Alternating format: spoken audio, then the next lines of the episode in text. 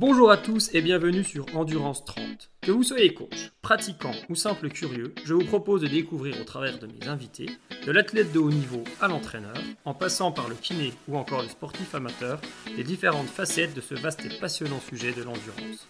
Le tout de manière simple et accessible à tous, pendant 30 minutes environ, le temps d'un footing ou d'un trajet au boulot. Je suis Nicolas Vandel, préparateur physique des équipes de France de ski, et vous pouvez me suivre et découvrir mes contenus sur ma page Instagram agile.training. Bonne écoute. Alors l'épisode du jour est sponsorisé ben, par moi-même. Je pense que ça sera toujours le cas. Euh, pour ceux qui ne le savent pas, je propose aussi des programmes clés en main, que vous voulez reprendre la course à pied, terminer un trail ou faire du conditionnement physique général. Je propose aussi un e-book qui s'appelle Basic, où je reprends tous les fondamentaux de l'entraînement d'endurance. Alors c'est assez euh, simple, c'est pour euh, les débutants plutôt qui souhaitent un peu structurer leur entraînement eux-mêmes, mais ça donne pas mal d'indications. Et également, j'ai en ligne une cagnotte Tipeee où vous êtes libre de me faire un don si vous voulez soutenir mon travail. Évidemment, je compte pas ça pour vivre et de toute façon, Endurance 30 est gratuit et restera gratuit pour être accessible à tout le monde. Vous avez toutes les informations sur ma page Instagram. Bonjour à tous, aujourd'hui je reçois Tristan Plavlac. Euh, Tristan est fondateur de la euh, plateforme Campus Coach, mais il est aussi entraîneur. Euh, Tristan, je te laisse te présenter un peu ton parcours, ta pratique, qui tu es. Salut Nicolas, bah, tu as, déjà dit pas mal de choses. pour faire court, donc Tristan Pavlak, j'ai cofondé Campus Coach, qui est, une plateforme d'entraînement en course à pied en ligne. Euh, mais sinon, à côté de ça, donc j'ai créé la chaîne YouTube il y a, il y a bientôt bien 6-7 ans, je crois, la chaîne YouTube Iron Human. Et sinon, à côté de ça, ouais, je suis entraîneur en, triathlon particulièrement. Ok, d'accord, ok. Et euh, Campus Coach en, relation avec, euh, avec une autre personne, hein, si, si, je me bah, trompe. C'est ça, on est quatre cofondateurs, mais celui que les gens vont connaître le plus, c'est euh, Nicolas Spies, soit Running Addict. Mmh, d'accord, ok. Et puis, donc sur les triathlètes, toi, tu, tu, tu coaches un peu tous les niveaux? Je coach un peu tous les niveaux, ouais. alors, en très grande majorité, là d'ailleurs exclusivement des amateurs. Après, amateur, c'est un terme qui regroupe, surtout dans le triathlon, qui regroupe une très très large palette de, de, profils. Mais ouais, des personnes qui sur 70.3 vont faire 6 h 5h30 jusqu'à 4h30 et en dessous. quoi. Euh, j'ai eu l'occasion de coacher un professionnel euh, il, y a, il y a quelques temps de ça. C'était assez, assez enrichissant, mais, mais plus, euh, plus actuellement. Ok, d'accord. Et puis toi, triathlète d'origine?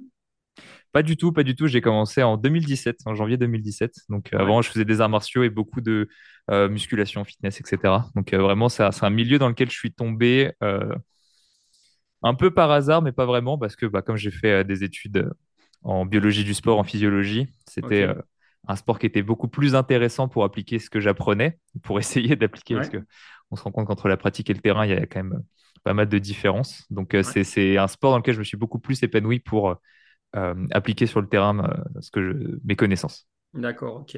Et je crois savoir qu'en en arts martiaux, tu avais un niveau qui était quand même relativement intéressant. Oui, bah après, j'avais un niveau intéressant dans un sport qui était très peu pratiqué, donc euh, autant dire que dans n'importe quel autre sport, ça serait un niveau euh, c'est dérisoire. Mais oui, oui, j'étais très investi euh, dès le plus jeune âge. D'ailleurs, s'il y a des STAPS qui, qui m'écoutent, euh, soyez investis à titre bénévole dans des structures, dans des clubs, etc. Parce que c'est vraiment là où j'ai énormément appris. Et si dès mes 16 ans, 17 ans, j'avais pas assisté mon entraîneur à l'époque, j'aurais beaucoup, enfin, j'aurais, il y a beaucoup de réflexes que j'ai aujourd'hui que je n'aurais pas eu à l'époque. Et puis même à l'époque où j'étais coach sportif avant toute cette aventure de triathlon, euh, à domicile, bah, il y avait beaucoup de choses que je devais à justement cet investissement bénévole à l'époque. Donc ouais, 10 ans d'arts martiaux euh, euh, qui m'ont beaucoup appris, mais qui se sont arrêtés. Ouais, mais après, le, bénévolat et le sport amateur, c'est la vraie vie, je sais pas, mais c'est quand même super important. J'en ai parlé avec Fabien Richard qui, qui, a plutôt des footeux de très haut niveau, hein, Rayad Marez et tout, et qui lui est aussi passé par le sport amateur, le foot amateur et qui y reste. Et c'est des vrais rappels à la réalité et c'est des vrais euh, gains en, termes de pédagogie. Donc, euh, tu fais, tu fais bien d'insister et tu fais bien de le conseiller aux étudiants. Ouais, bah, euh, pas très régulièrement, mais parfois, j'entends des discours sur justement ces bénévoles qui sont dévoués, mmh. qui le week-end, le samedi et le dimanche, bah, surtout en foot, qui vont faire les matchs, etc. Quand je pense à la période, j'ai une toute petite période rugby, mais d'un an, quand j'étais au collège, et bah, les mecs, ils t'amènent à l'autre bout de la France en quart et tout enfin quel dévouement, tu vois, c'est vraiment une passion et ça, ça, ça, ça, apporte tellement personnellement, mais ça apporte aussi tellement aux, jeunes et aux moins jeunes qui participent en tant que, que pratiquants. Mm, mm. Oui, et d'ailleurs, les, les, bénévoles, c'est pas que, que des conducteurs de bus. Il y a souvent des gens très compétents, d'ailleurs, parmi les bénévoles. Oui, bien sûr. je, ne le prenais pas comme, comme tu l'as. J'ai pas dit que tu l'avais dit, hein, mais je rappelle pour les gens aussi. Hein. Euh, tu fais bien, tu fais bien. Ok.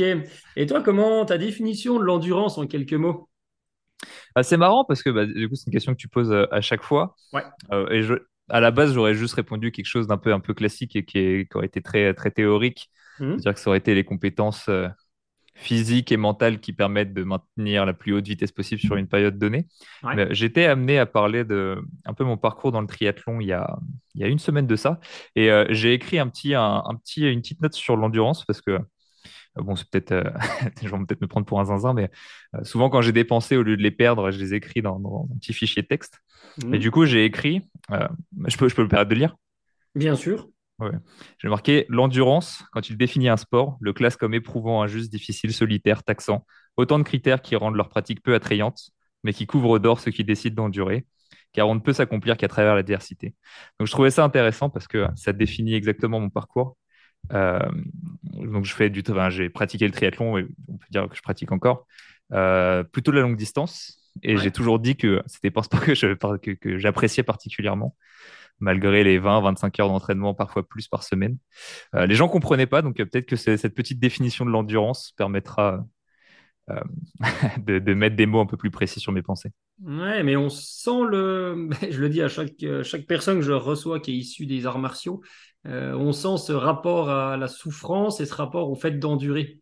Et ça, c'est assez intéressant. Et je la pose cette question parce que euh, le profil, euh, chaque, profil aura des réponses différentes. Donc, euh, c'est pour ça que ça m'intéresse de la poser. Et je pense qu'il n'y en a pas une qui est universelle ou qui est plus valable que l'autre. Oui, bien sûr. Ouais. Et, à chaque fois, c'est intéressant. Ouais. Et justement, alors toi, tu t'es monté jusqu'à 25 heures par semaine. Et là, on va poser, on va orienter un peu le, le podcast, enfin cet épisode en tout cas, sur un peu le grand public parce qu'il y a quand même beaucoup de sportifs amateurs qui s'entraînent trois fois dans la semaine, incluant le week-end. Donc, ça veut dire qu'ils ont euh, deux séances dans la semaine, peut-être de 30 à 45 minutes, voire une heure, et puis une autre le week-end à se libérer. Et quels conseils, alors pour le triathlon ou autre, hein, peut-être la course à pied, tu pourrais leur donner pour organiser leur entraînement, à la fois dans la durée, donc sur le long terme, mais aussi dans la semaine pour préparer une épreuve d'endurance? On mmh. va peut-être prendre le cas d'un peut-être d'un 10 km par exemple, ou d'un semi-marathon, peut-être pas plus long pour le moment, mais euh, je pense qu'il va y avoir des, synergies. Hein. Ouais, bah, là c'est un bon exemple que tu prends. Tu prends l'exemple de la course à pied particulièrement. Mm. Euh, dans le triathlon, hormis une pratique vraiment très loisir, quelqu'un qui pratiquerait le triathlon euh, seulement pour le, plaisir d'aller dans un club, d'aller mm. bah, d'avoir une dépense physique simplement et d'avoir une dépense physique variée à travers trois sports c'est quand même assez rare des gens qui s'entraînent que trois fois dans la semaine, on va dire ça comme ça. Par contre, chez les coureurs, ouais, c'est quelque chose qui est beaucoup, beaucoup plus répandu. On va dire c'est un peu la porte d'accès. J'aime bien dire que à partir de trois fois par semaine, c'est là où on, commence à avoir un engagement dans sa pratique et où on peut euh, avoir les premiers progrès au-delà des progrès initiaux qui sont juste dus au fait qu'on se met à l'activité physique si on est sédentaire assis toute la journée.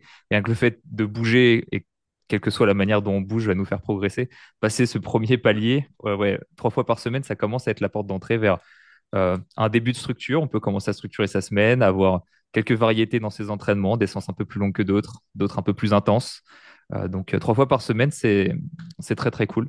ta question, c'était quels sont les, premiers conseils que je pourrais donner? Ouais, exactement. Et je pense que le cas du, 10 km pour un débutant ou même quelqu'un un peu plus expérimenté, mais qui n'a que trois séances, euh, je pense que c'est pas mal. Et euh, moi, je coach deux, trois personnes qui peuvent s'entraîner que trois fois dans la semaine. Pour faire un demi, un semi, un 10 km, il y en a une qui va faire l'éco trail de Paris. Et par exemple, moi, je suis super admiratif de ces gens-là parce que moi, si je fais une compète, euh, je ne peux pas m'entraîner trois fois dans la semaine parce que j'aurais l'impression que je ne serai jamais prêt. Alors que, que les gens arrivent très bien à le faire. Hein. Donc, j'aimerais, j'aimerais que, ouais, tu donnes un, deux, trois conseils de base par rapport à ça. Je vais prendre un petit contre-pied là sur, sur ce que tu as dit, parce que les, les mots sont importants. Et, euh, et euh, je trouve qu'aujourd'hui, la, société est tellement sédentaire que, alors déjà, s'entraîner trois fois dans la semaine, bah, c'est déjà mieux que 90% des gens, hein, donc c'est déjà, déjà ça. Mais euh, souvent, les gens disent, bah, je peux m'entraîner que trois fois dans la semaine. Mmh. Tu vas voir, ça va être relié à mon premier conseil. Euh, mais en fait, ce n'est pas qu'ils ne peuvent s'entraîner que trois fois, c'est qu'ils ne se donnent que cette quantité de ressources à allouer à leur loisir qui est la course à pied, à mhm. travers tous les autres loisirs et leur activité professionnelle, personnelle, etc.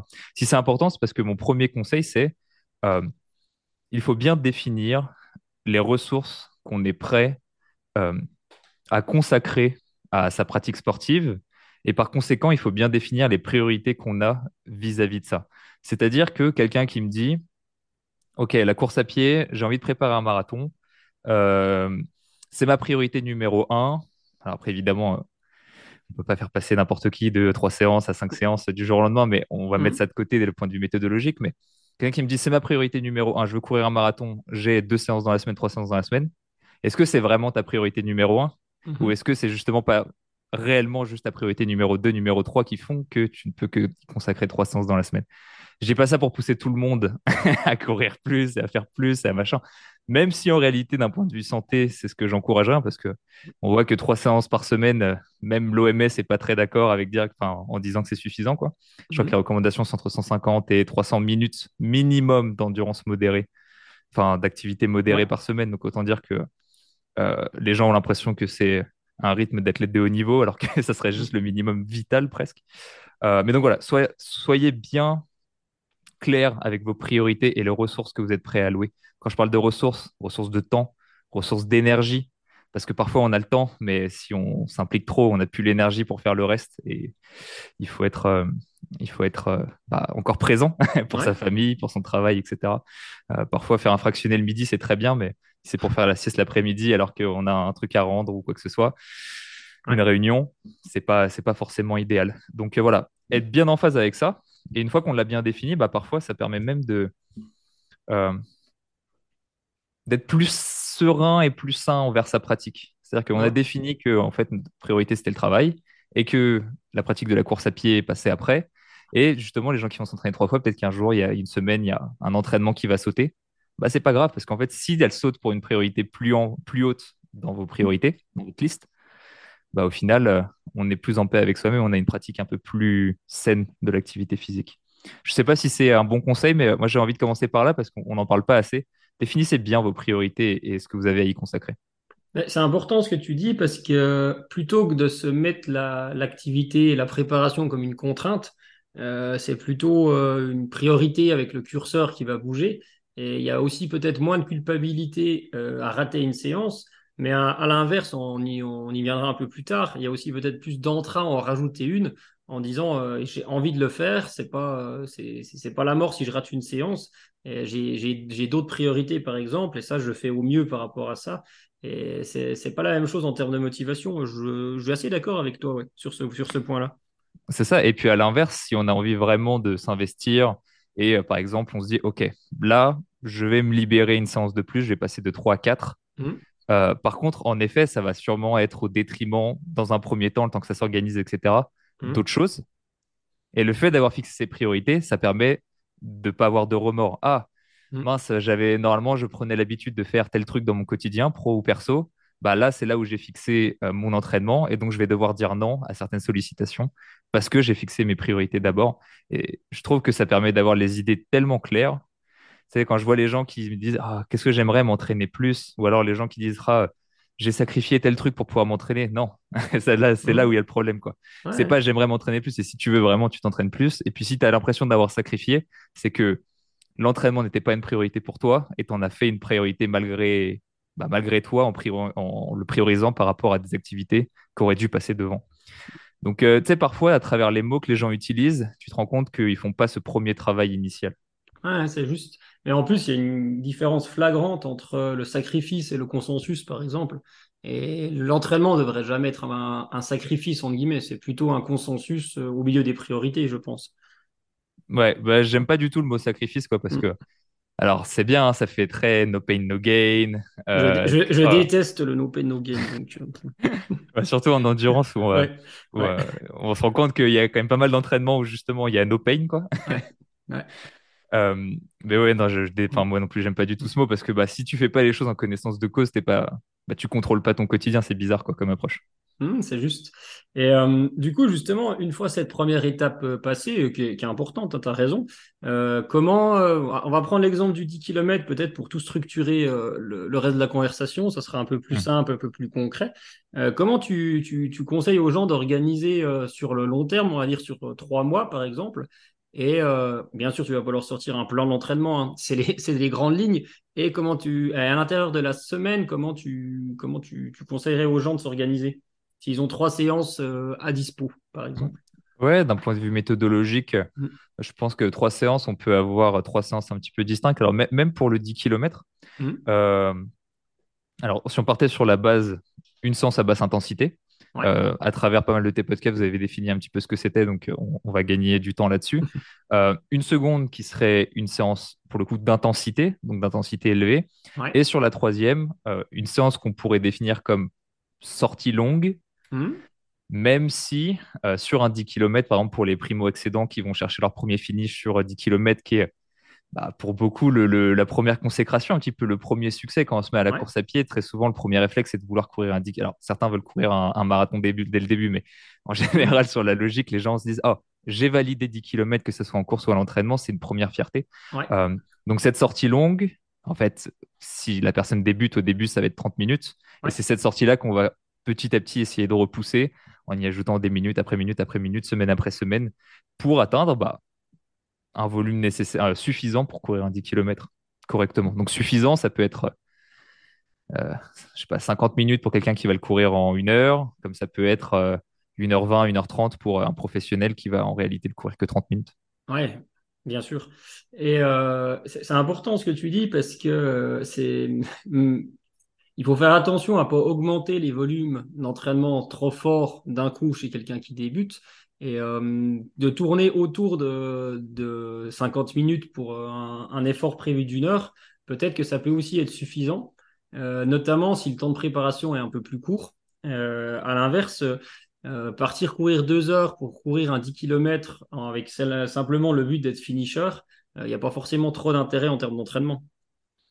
Ouais, bah surtout que si le but c'est juste d'être finisher, courir deux heures, la personne aura très sûrement déjà couru deux heures à l'entraînement, 10 km à l'entraînement, ce serait bizarre comme, comme démarche. Les, les, les, gens euh, sur des distances courtes comme ça ont plutôt tendance à vouloir faire moins que vouloir faire plus. Mm. Mais tu as raison, il y a des énergumènes qui veulent, qui veulent toujours faire un peu plus. Après, moi, vis-à-vis de la sortie longue, c'est vrai que j'aime bien toujours garder une proportion. Alors, aujourd'hui, mm. que ce soit à travers campus.coach ou à travers. Euh, alors, je ne fais plus de coaching course à pied dédié maintenant, mm-hmm. puisque, bah, puisqu'il y a campus.coach, mais on est amené à, amener des gens au marathon avec trois séances par semaine. Ouais.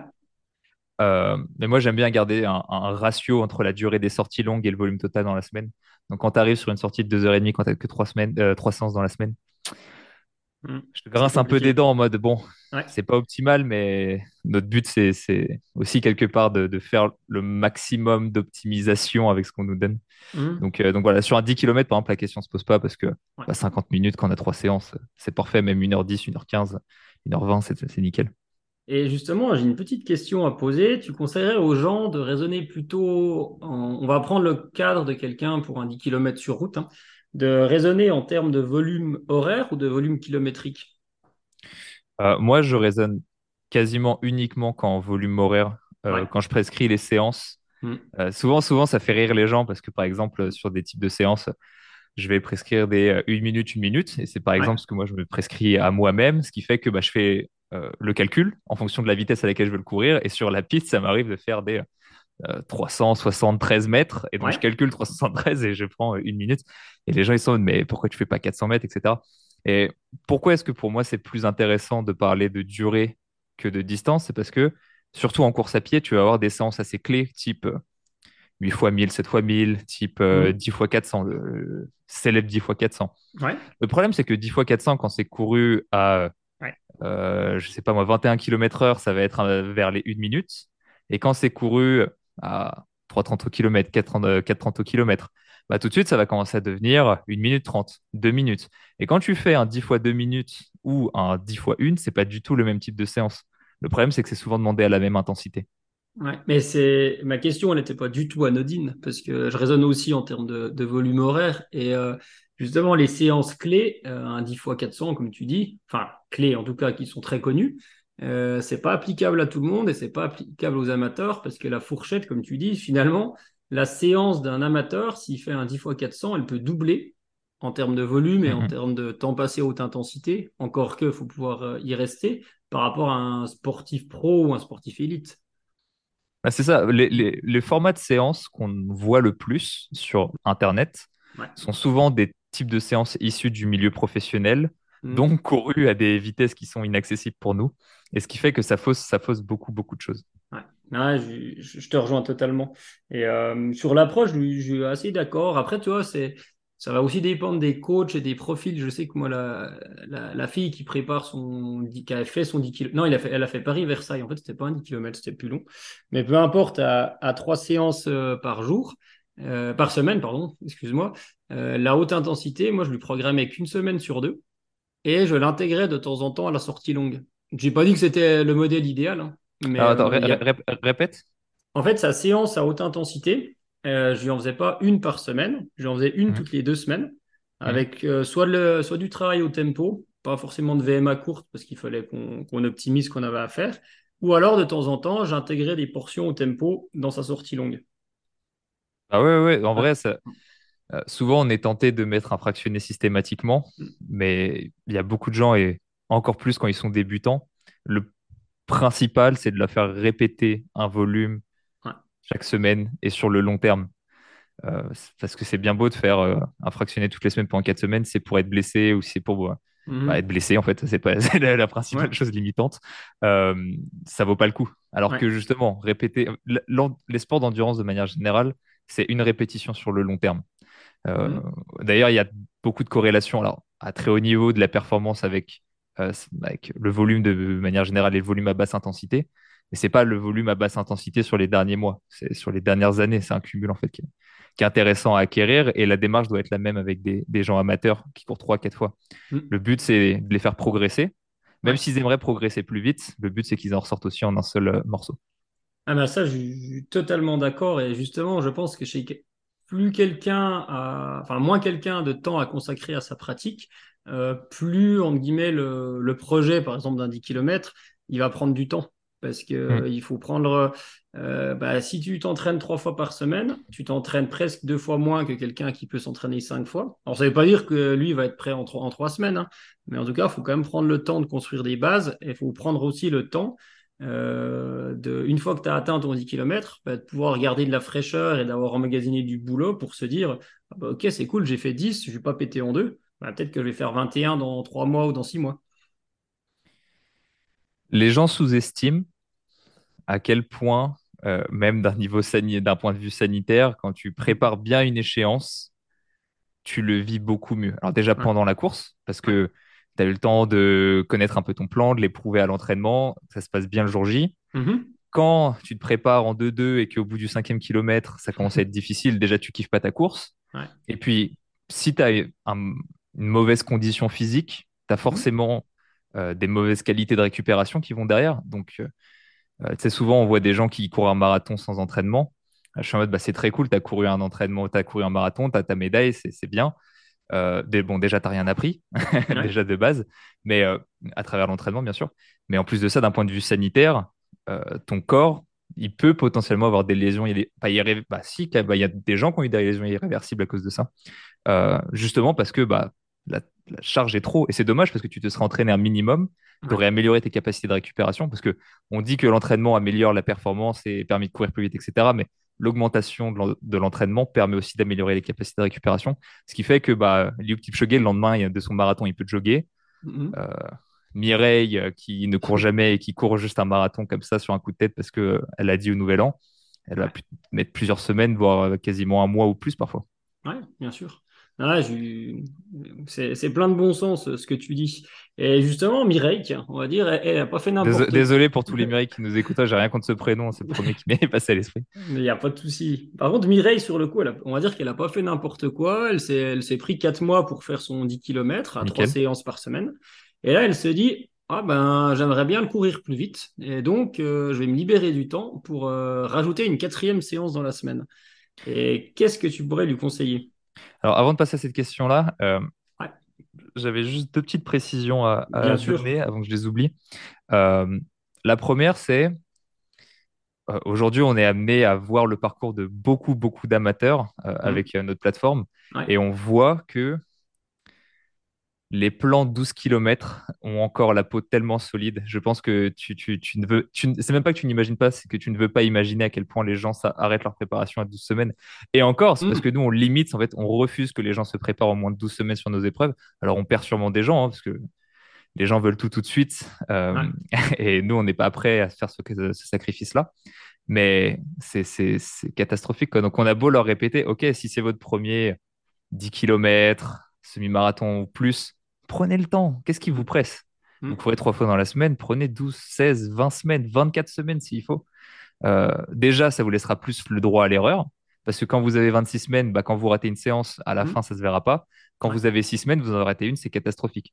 Euh, déjà, mmh. la course sera. Bah, c'est pas que ça sera catastrophique, mais c'est que vous serez très très loin d'avoir optimisé vos compétences et vous n'aurez mmh. qu'effleuré euh, la surface de, de, vos capacités. C'est dommage parce que quand on fait une activité physique, le but aussi, c'est de savoir un peu alors, ce que l'on vaut, oui, mais pas seulement à travers le chrono, à quel point on est capable de s'entraîner, de tenir une discipline, d'être rigoureux, d'avoir l'envie de bien faire, etc. C'est des choses importantes qui sont acquises à travers l'entraînement. Euh, et en six semaines, bah, ce que vous allez apprendre, c'est que vous n'avez pas le droit à l'erreur. c'est bien aussi, mais, mais c'est une, autre, euh, une autre chose. Donc, ouais, les plans de, les plans 12 semaines, c'est catastrophique. Tout le monde veut faire ça. Euh, je pense aussi parce que c'est ce qui est beaucoup promu euh, majoritairement sur Internet. Et deuxième chose que je voulais te dire, avant d'oublier, il y a quelques petits cas particuliers sur lesquels je prescris des séances euh, en fonction de la distance. Je veux juste en parler parce que Bien sûr. les gens, euh, bref, il y a des gens avec qui, ça va intéresser. C'est soit si quand tu fais tes calculs, etc., ça, ça, tombe proche de la distance. Par exemple, moi, sur certains entraînements, je t'ai parlé d'un 10 fois une minute, une minute bah, dans ma progression d'entraînement en entraînement, il y a un moment où je vais vouloir courir peut-être des intervalles un tout petit peu plus longs. Et tu vois, quand tu cours à 3 minutes au kilomètre, au final, de passer d'une minute à une minute 12, ça te fait ton 400 mètres. Et donc, ça te permet d'augmenter la charge. Tu vois, c'est un, ça, c'est le premier truc. Et deuxième truc, ça va être sur, sur des séances tests. Parce que la personne, à terme, va être amenée à courir 10 km. Mm-hmm. Donc, il y a certaines séances. Euh, je prends la séance test euh, qu'on utilise euh, très régulièrement, qui est le 3000, 2000, 1000. Ouais bah, ça te fait, ça te fait 6000, kilo, 6000 mètres de, distance. Et c'est intéressant de l'avoir à ce moment-là en séance test en fin de programme pour justement caler son allure et parce que la personne va courir 10 km. Donc là, ça, dérange moins parce que bah, sa course va être plus longue. En fait, on prépare sur la même distance, mais on ne prépare pas sur la même durée. Mmh. C'est-à-dire qu'on parle d'un marathon, mais des marathons pour des personnes, ça va être 2h10 et pour d'autres, ça va être 5 h Donc certes, c'est la même épreuve, mais tu n'as pas la même entraînement parce que mmh. tu n'as pas la même durée d'effort. Bah, sur un 10 km, c'est la même chose il y a des gens qui vont courir en 30 et des gens en 70. Donc en fait, c'est pas le, la même chose. Et c'est pour ça qu'en fin de programme, quand la spécificité est à son paroxysme et que les entraînements sont plus différents, parce que bah, y en a une qui va courir à 70 et l'autre qui va courir 30 minutes, euh, c'est là où ce type de séance fait le plus de sens. Oui, parce que c'est aussi une répétition générale avant, avant la compétition. C'est ça, mmh. allure spécifique. Non, alors, en plus, je te rejoins là-dessus, parce que sur les 12 semaines, donc 12 semaines, ça fait 3 mois, euh, chez quelqu'un qui part de zéro, chez un sédentaire, c'est beaucoup trop court. Et je te, je te rejoins totalement. enfin, je sais que j'ai, même si, même si c'est mon podcast, je suis pas là pour faire de la promo, mais j'ai un plan pour courir 10 km en 3 mois, mais c'est pas pour faire une compétition de 10 km. C'est ah, pour, être finisher. Ouais, ou c'est pour courir à l'entraînement 10 km. Hmm. Ça veut dire que toute la haute intensité, on n'en parle même pas. Enfin, pour moi, j'en parle même pas au début chez un, chez un débutant, parce qu'il faut déjà prendre le temps de construire. Et le fractionner, il est en marche course au début, et petit à petit, euh, bah, la durée courue, elle augmente. Et si quelqu'un veut préparer un 10 km sur route, où il veut s'exprimer et mettre un dossard, même s'il va pas le gagner, mais s'il veut aller le plus vite possible, effectivement, il ne faudra pas 12 semaines. S'il part de zéro. Oui, bien sûr, bien sûr. 24, je sais pas, mais il en faudra au moins 12 plus 6, 18. Et encore, s'il en a 24, c'est encore mieux. Ouais, pour faire les, pour faire les choses bien, carrément. carrément. C'est ça, en fait, 12, semaines de préparation pour un 10 km, souvent, c'est ce que je dis, c'est très bien. Mm. Si tu prends en compte que le bloc spécifique. ouais.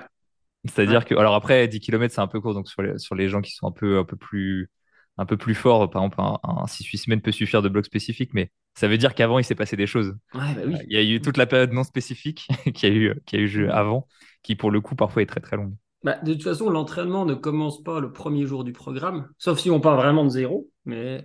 Et euh, comme la semaine euh, ne s'arrête pas, comme le corps ne s'arrête pas le dimanche soir pour reprendre lundi matin, c'est un continuum en fait.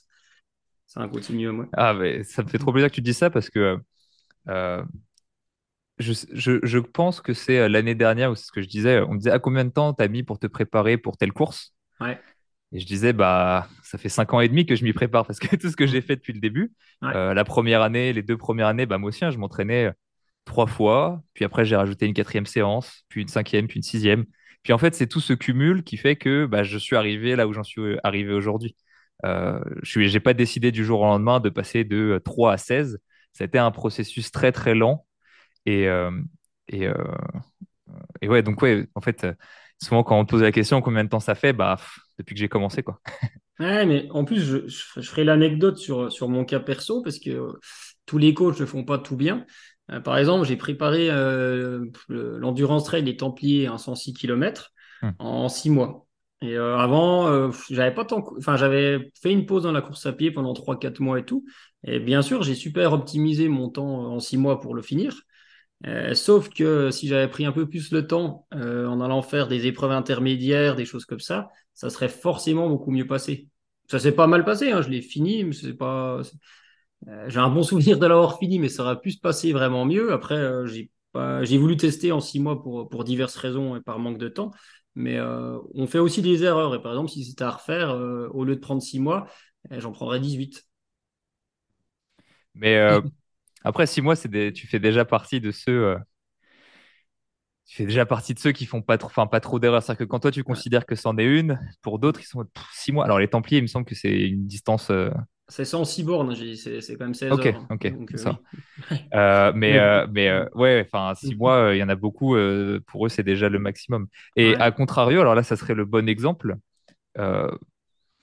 il y a certains cas, donc comme celui-là, où il faut pas non plus se brider dans ses choix en disant mm. toujours il faut faire plus long, il faut faire plus machin. C'est bien aussi d'avoir certains, certains paliers où là, tu as au bout de six mois, alors oui, tu aurais pu faire plus, mais 18 mois après, rien ne t'empêchait de le refaire quasiment. Ou rien ne m'empêche de le refaire. Non, mais je suis totalement d'accord. Parce que, parce que 12 mois plus 6, ça fait, ça fait 18. Donc, euh, tu aurais pu le faire deux fois avec le premier que tu aurais raté. Et justement, c'est là où, en fait, le parcours, pas de, pas de vie, mais mm. le parcours en tant que sportif est intéressant parce que tu vois qu'avec une année de plus d'entraînement, euh, assidu, j'espère pour toi en tout cas, bah, mmh. regarde ce que ça m'a apporté. J'ai baissé mon chrono de temps. Euh, mmh. même à l'entraînement, je le savais avant de faire la course, je voyais mes chronos qui diminuaient, mes vitesses qui augmentaient, euh, à, intensité ressentie égale, évidemment.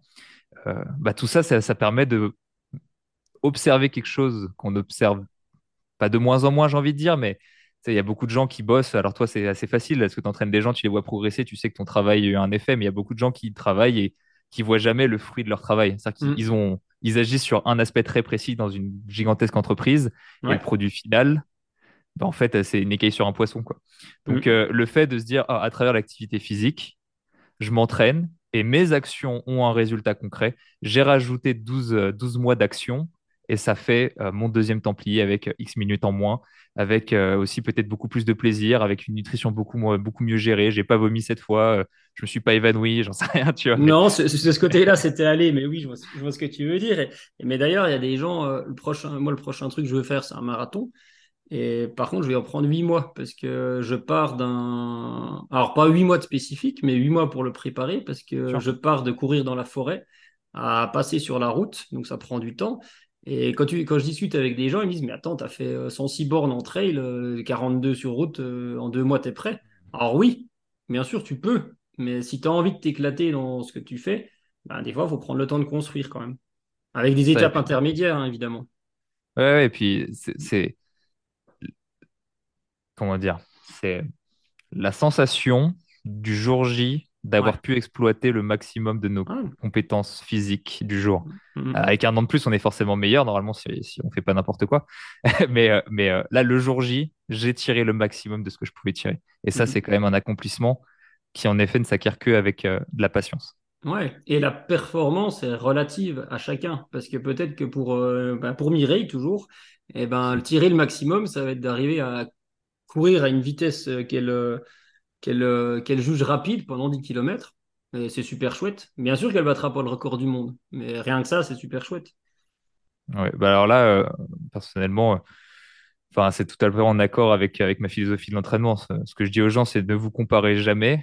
Euh, comparez vous avec bah, la personne que vous étiez il y a un an quand vous avez Ouais. fait une autre course ou quoi que ce soit. Qu'est-ce que vous avez mis en place? Quelle action vous avez fait? Qui vous a permis de devenir votre meilleur vous? Et c'est la, chose- seule chose qui doit vous intéresser en réalité.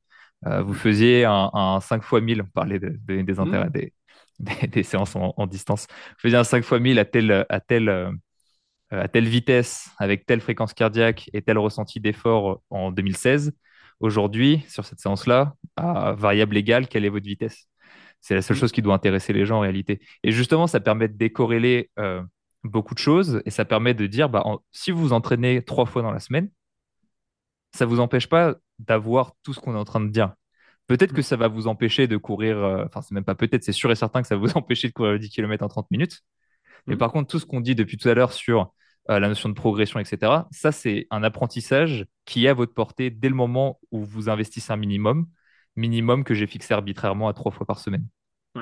Bien sûr, et le, le processus est super important. Et ces gens-là aussi, euh, si je peux leur donner un conseil, dites-vous que s'il y a des personnes qui vous jugent, alors soit elles sont dans leur canapé, donc la, la vie vaut pas grand-chose, soit euh, ben, même en sprintant, elles suivraient pas Kipchoge. Donc on a toujours, à part dans le sport de haut niveau, on a souvent euh, beaucoup de gens plus forts que nous que l'inverse. Donc il faut redescendre sur terre un peu des fois. Pour certaines et personnes, hein, je parle. Ouais, bien sûr. Et puis l'avantage, bah, l'avantage des sports endurance, c'est que pour le coup, tu peux pas te mentir. Ouais. T'as pas une équipe euh, de- derrière laquelle te Mm. cacher.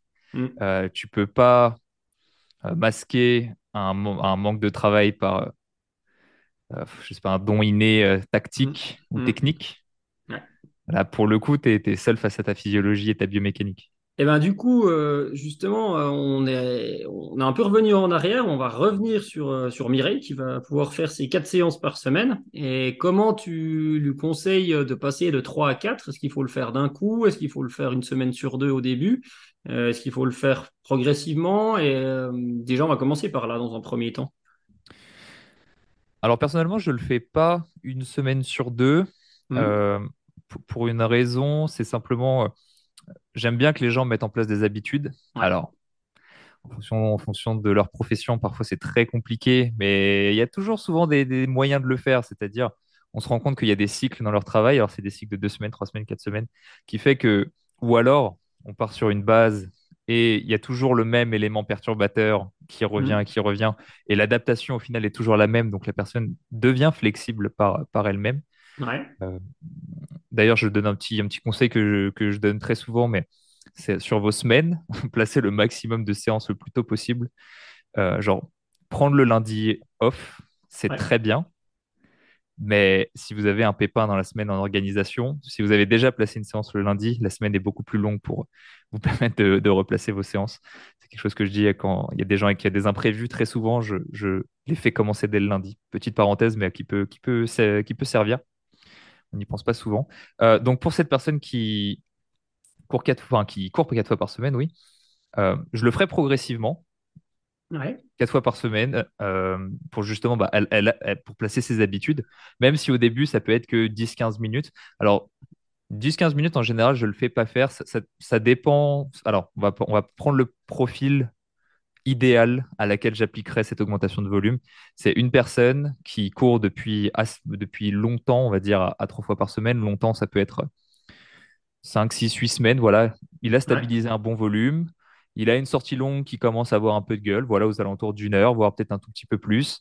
Euh, il est à l'aise et à ce moment-là, on va rajouter une séance. Quand je rajoute cette séance, euh, en général, elle va durer 20, 25 minutes si c'est s'il est relativement débutant. Par contre, je vais baisser le volume de de- d'autres séances. Ça peut être baisser le volume de la sortie longue, Ouais. baisser le volume euh, de son autre endurance fondamentale.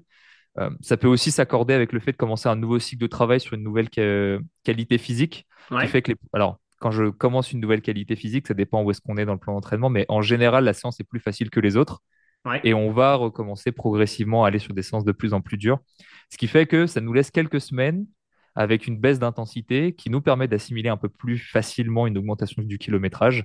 Et c'est dans ces conditions-là où j'aime bien euh, augmenter le nombre de séances. Après, euh, je prends un cas très typique, quelqu'un qui s'entraîne. euh, bon, on va pas prendre. Ouais. Bon, je vais prendre le cas d'un triathlète parce que ça se parlera plus. Euh, il s'entraîne 10 fois dans la semaine. Euh, il fait sa course, il coupe, il part en vacances, machin, machin. On reprend, on va pas reprendre à 10 fois par semaine. Euh, donc, on va reprendre avec une fréquence un peu plus basse. Et Mhm. petit à petit, on va rajouter des séances. Et même si on applique un peu les mêmes choses, c'est-à-dire je rajoute deux séances dans la semaine, je vais essayer de diminuer un tout petit peu euh, le volume des autres séances, ou alors je vais attendre un créneau un peu favorable où l'intensité va être plus basse. Quand je dis attendre, en réalité, on le crée, hein, ce créneau, mais, Ouais. euh, mais en effet, le- la progressivité est beaucoup euh, moins appuyée que sur quelqu'un qui augmenterait de manière absolue son volume vers un, un niveau jamais atteint. Ouais. Euh, donc c'est la manière dont je l'augmenterai. Et après, la règle des 10% sur des, sur des volumes entre guillemets faibles de 3, de 3-4 séances par semaine fonctionne assez bien. Ok. Augmenter de 10% par semaine, ce qui fait euh, 6 minutes si on s'entraîne une heure, 12 minutes si on s'entraîne deux heures. Donc voilà, quelqu'un qui va s'entraîner trois fois par semaine va être aux alentours en général de deux heures d'entraînement, peut-être un tout petit peu Mm. plus. Bah, augmenter de 10 minutes par 10 minutes, c'est plutôt pas mal entre 10 et 15 minutes par semaine. Euh, en respectant, bah, justement, ça nous permet de respecter cette règle des, cette règle des 10%. Et puis, à pas hésiter à, à faire des petits paliers, à stabiliser à un moment et puis à remonter. Donc ça, c'est l'intégration de cette séance-là. Ouais, mais si, si justement, enfin, je te, je te coupe, je rebondis, mais euh, si c'est plutôt des coachs qui nous écoutent, encore que des gens, euh, globalement, sur ton curseur, ta variable, en fait, tu vas augmenter ta fréquence en diminuant ton volume de certaines séances et au début, glo- globalement, tu tombes à peu près au même volume hebdomadaire, un peu mieux ça, réparti.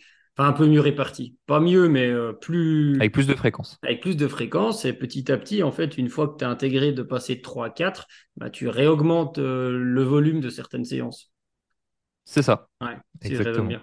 Ouais, c'est, un, bah, cla- c'est un classique qui est simple, mais euh, les choses simples, c'est que ça, ça marche quand même souvent bien si les gens euh, euh, peuvent retenir ce ouais, message. J'ai- j'ai- J'aime bien cette phrase, c'est faire simple, c'est compliqué. Ouais. Parce que on a tendance à vouloir euh, ajouter un milliard de trucs, un milliard de variables, à rajouter des outils, des machins. Et en fait, on se rend compte que les gens se prennent la tête avec un milliard d'informations, Mhm. alors que justement, quelqu'un qui, euh, on va dire, à la, bah, à la chance, on va dire c'est son métier, pas vraiment une chance, il va avoir conscience de tous ces outils, il va peut-être même savoir les utiliser, mais là où, fait, là où sa vraie force, c'est OK, quels outils sont pertinents maintenant et qu'est-ce que je mets réellement en place pour faire le plus simple possible parce qu'il n'y a pas besoin de euh, s'empêtrer dans des, dans des trucs ultra difficiles, quoi. Donc, euh, faire simple, c'est difficile parce qu'il faut réussir à faire des choix et faire des choix éclairés. Ouais, bah, c'est rigolo que tu dises ça, parce que pour euh, une partie de l'activité où je bosse dans le sport de haut niveau, avec les équipes de France, mais je parle de mon cas, mais d'autres cas, souvent, euh, les entraînements de, euh, de sportifs de haut niveau sont jugés de l'extérieur en disant, mais ça, euh, C'est simpliste. c'est simpliste, c'est ci, c'est ça. Et bien sûr Mhm. qu'il y a toute une palette d'outils, mais en fait, c'est la contrainte d'un athlète de haut niveau, c'est la même qu'un athlète amateur, c'est-à-dire qu'il n'a pas un temps illimité à disposition, même s'il s'entraîne deux ou trois fois par jour. Mais le temps, en fait, il est toujours- c'est toujours pareil. Il faut le consacrer à l'essentiel. Et on va te dire, ah, mais machin, euh, c'est très simpliste. Mais n'empêche que ce qui marche, c'est de répéter ce qui est simple. Exactement. Mhm. Ouais, mais ça, c'est, c'est... c'est- j'a- J'avais eu l'exemple euh, euh, qui m'a été répété plusieurs fois dans le sport de haut niveau, des gens qui, par exemple, font pas de massage, vont pas chez le kiné, etc. Parce qu'ils disent, bah, parce qu'en fait, euh, l'énergie que ça me prend d'aller chez le kiné, Mhm. le temps que ça me prend, euh, le stress mental de me dire que j'ai un rendez-vous dans l'agenda fixe, me prend Ouais. plus d'énergie que ce que ça Ouais. va me faire gagner de me faire masser pendant une demi-heure. Ouais. Donc j'y vais pas. Je fais une sieste. Oui, bien sûr. Non pas que les massages soient inutiles, mais c'est une question de, de priorité, comme tu dis. c'est ça. Tu vois, la, simplicité de la sieste face à la complexité de rajouter un nouvel acteur euh, dans son quotidien. Ah, c'est juste. C'est juste. Et du coup, on est toujours dans notre quatrième séance dans la semaine. On s'est un peu perdu, mais euh, c'est Ah, tu m'excuseras, mais tu m'excuseras, mais c'est un peu ma signature de digresser. Non, puis je suis revenu en arrière pour rebondir. Donc, euh, on disait donc que tu avais joué sur la, la variable de la fréquence, après euh, en, en augmentant progressivement le volume. Et ça veut dire que cette quatrième séance, tu le, la consacrerais plutôt sur un travail qualitatif ou sur un tra- travail de, de basse intensité, d'endurance fondamentale? Alors, là, ça dépend de certains profils. Ouais. euh, et puis peut-être aussi de la distance que vous allez courir. Il y a certaines personnes qui vont avoir euh, plutôt intérêt à faire deux fractionnés, une longue totalement en endurance fondamentale et euh, une, en- une endurance plus courte. Ouais. Euh, quand d'autres vont avoir, vont avoir plus intérêt à avoir, par exemple, deux endurances fondamentales, un fractionné et puis une longue avec peut-être un peu de tempo. Et puis, il va y avoir des profils où bon, on, va, on voit que la personne assimile bien et on va vouloir alterner une semaine sur deux en, fonction. Euh, tout à l'heure, tu parlais d'alterner. Bah, moi, sur quatre, euh, sur quatre séances par semaine, c'est typiquement un profil où je vais avoir tendance à vouloir alterner. Ok. Où euh, parfois, il va y avoir un fractionné, puis parfois, il va y en avoir deux. Quand il y a un seul fractionné, en général, on va compenser avec un peu de, un peu de travail d'endurance active sur, sur la sortie longue, par exemple.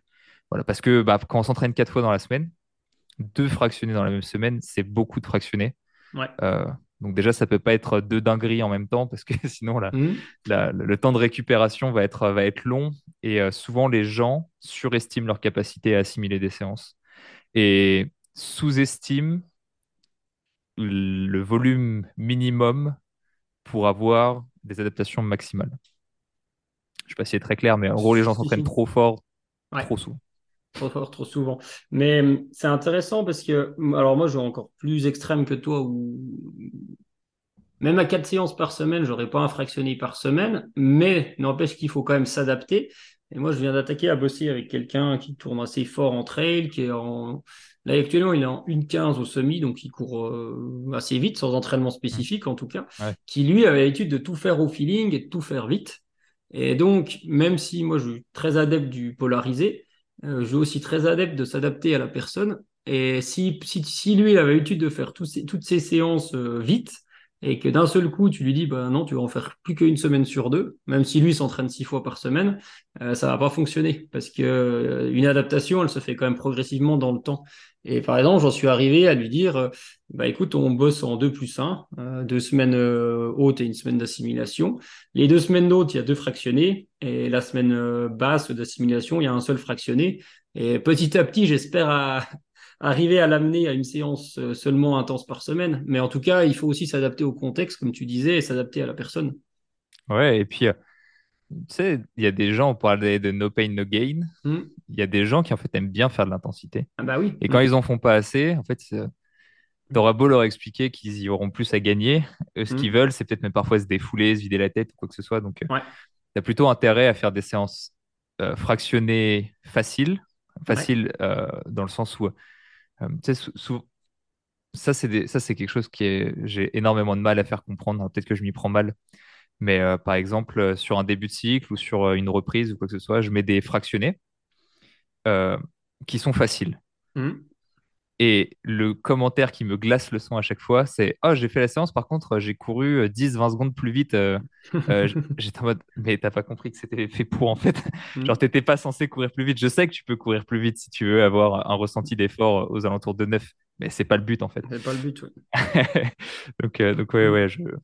Mm. Donc, tout ça pour dire qu'il y a des, gens qui veulent faire un peu de, un peu de fractionné, puis ça leur apporte aussi d'un point de vue mental, je pense. Ouais, non, mais bien sûr, bien sûr. Mais tu vois, euh, l'anecdote aussi, puisque euh, vu qu'on coach, on a souvent, on a souvent des, des, comment, euh, des cas pratiques. Et par exemple, moi, l'année dernière, j'ai attaqué à bosser avec Mishka, je peux le, le, le nommer, est un athlète de Spartan Race, élite, qui mhm. fait quatrième au championnat de France au final.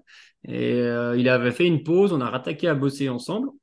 Et tout le printemps, on tournait toutes les intensités autour du tempo. On n'allait pas plus haut que ça.